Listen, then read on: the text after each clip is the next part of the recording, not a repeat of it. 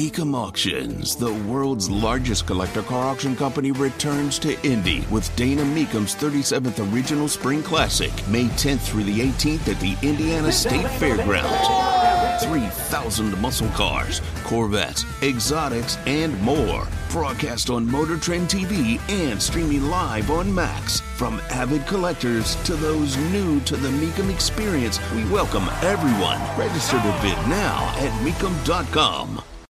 I wanted to get into what's going on with Coach Brohm and whether or not he's leaving Purdue, whether or not he's heading to Louisville. But the news, of course, that has broken today Brittney Griner, WNBA, who had been held in a Russian prison, those drug charges, trying to bring a vape pen back into the United States, released, as has been reported, a one for one prisoner swap for an arms dealer by the name of Victor Bout, B O U T. This, according to U.S. officials. Tony Katz, good to be with you. JMV joins us from 93.5, 107.5, uh, the fan. And uh, uh, look, you, you, you cover all things sports related, but this is also about uh, international re- relations. Uh, this WNBA story, this Brittney Griner story, has been a big story because there are people who are like, well, Brittney Griner broke the law in Russia. What do you expect? And the other side of that is it's Russia that's involved in conflict with Ukraine and sees the United States as the enemy.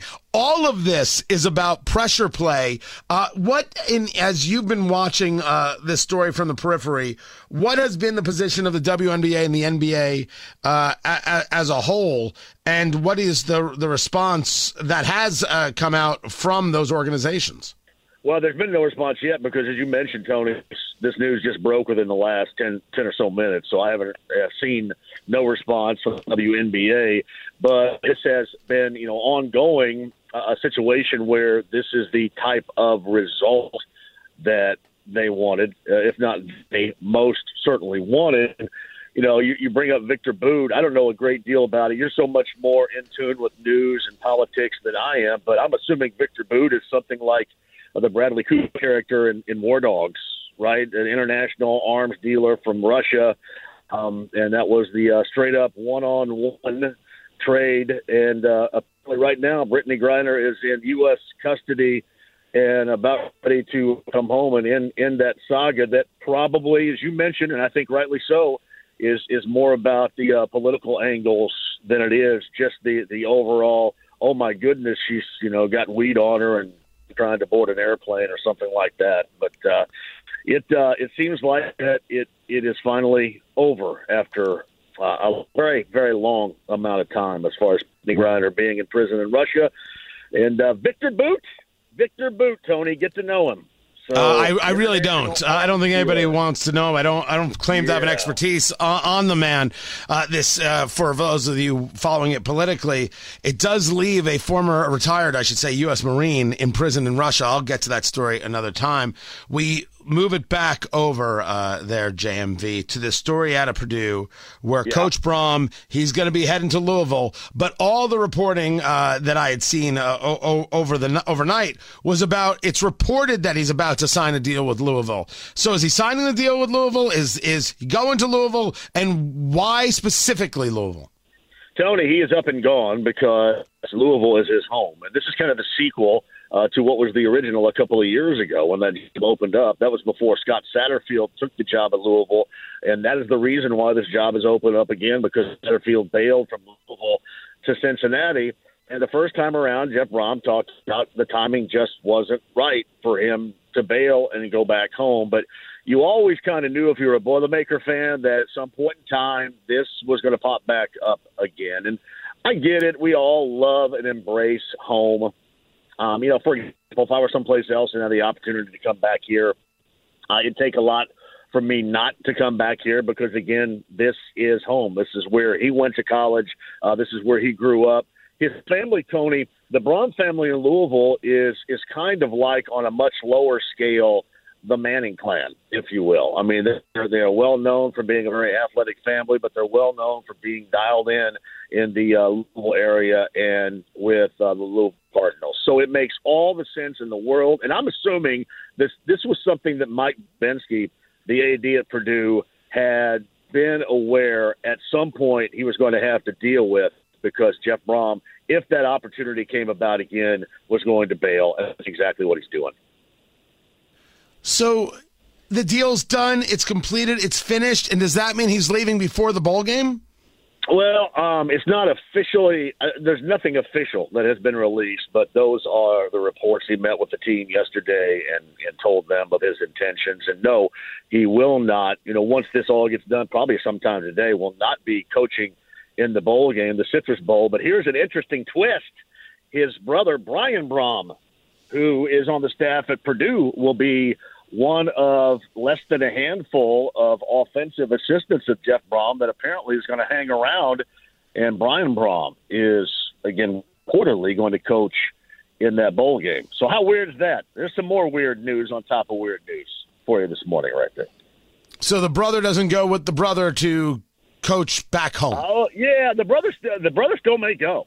Uh, maybe, maybe not. The brother may get an interview for the Purdue head coaching job, which is something I'm assuming you're going to ask about in a second. But yeah, he may get Brian Brohm may end up getting an interview uh, for the the Purdue job. I mean, he may very well end up in Louisville as well, following following Jeff. But yeah, as it stands, telling me from Gold & Black Illustrated and others up in West Lafayette that Brian Brohm is going to be that logical choice to coach in the bowl game, of which uh, Jeff Brohm will not, and he will be taking a number of his assistants with him. And here's something else, Tony, we're going to watch how many of these players at Purdue now will thrust themselves into the transfer portal.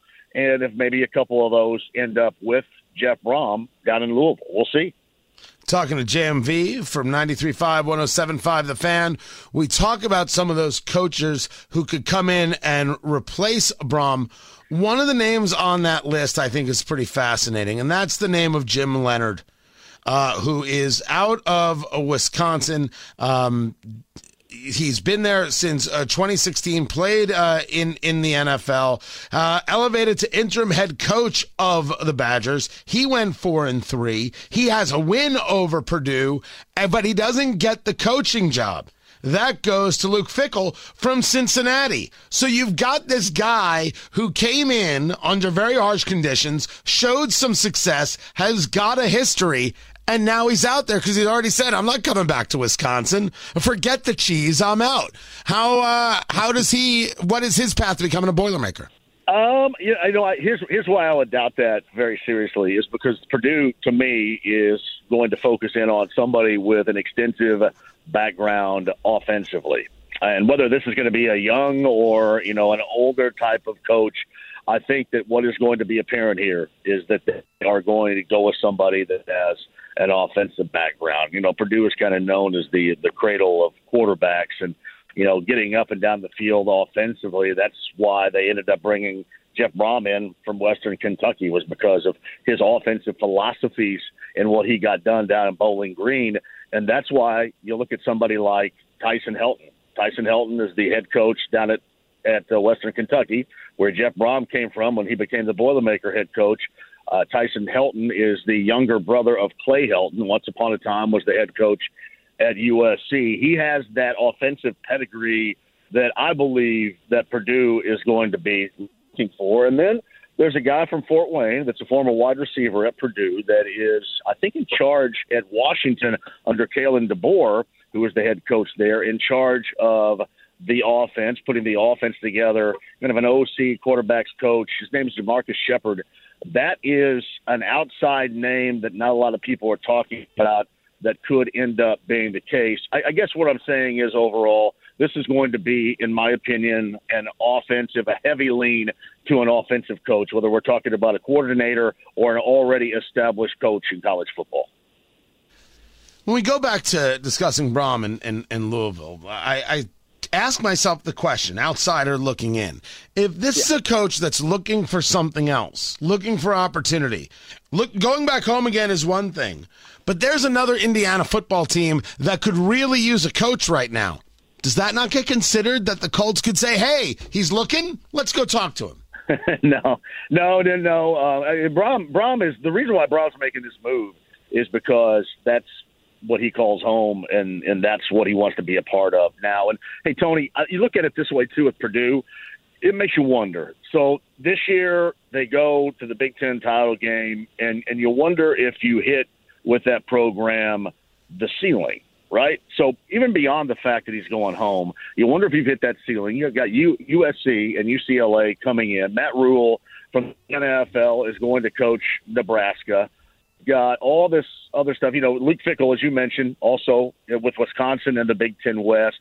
You wonder what that's going to do to the Big Ten West. And with the ACC, that path to get to what is going to be, you know, the new look as far as the college football playoff is concerned, you're going to get, you know, an ACC opportunity you would have to think that even at Louisville, that path with you know considering Clemson, Florida State, uh, and and where they are right now might be an easier path in the present day. So I think it is beyond just going home.